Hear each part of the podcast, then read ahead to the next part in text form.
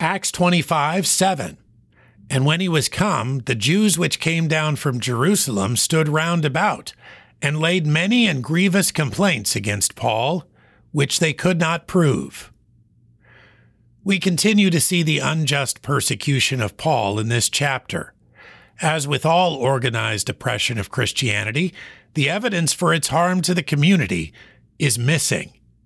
How can any power structure justly eliminate the good Christians bring to society? Disciples of Christ, by their very nature, bring improvement to the cultures in which they minister. Therefore, trial of the brethren must rely on lies, falsified evidence, and illegitimate witnesses.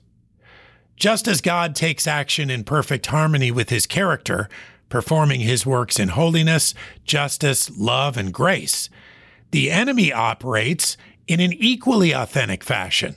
He was a liar from the beginning, ever seeking to undermine the honest, true, and righteous working of God. Paul is enduring the false accusation that is typical of Satan. Those who live godly in Christ must often face this kind of wicked treachery. Acts 25 7. And when he was come, the Jews which came down from Jerusalem stood round about, and laid many and grievous complaints against Paul, which they could not prove.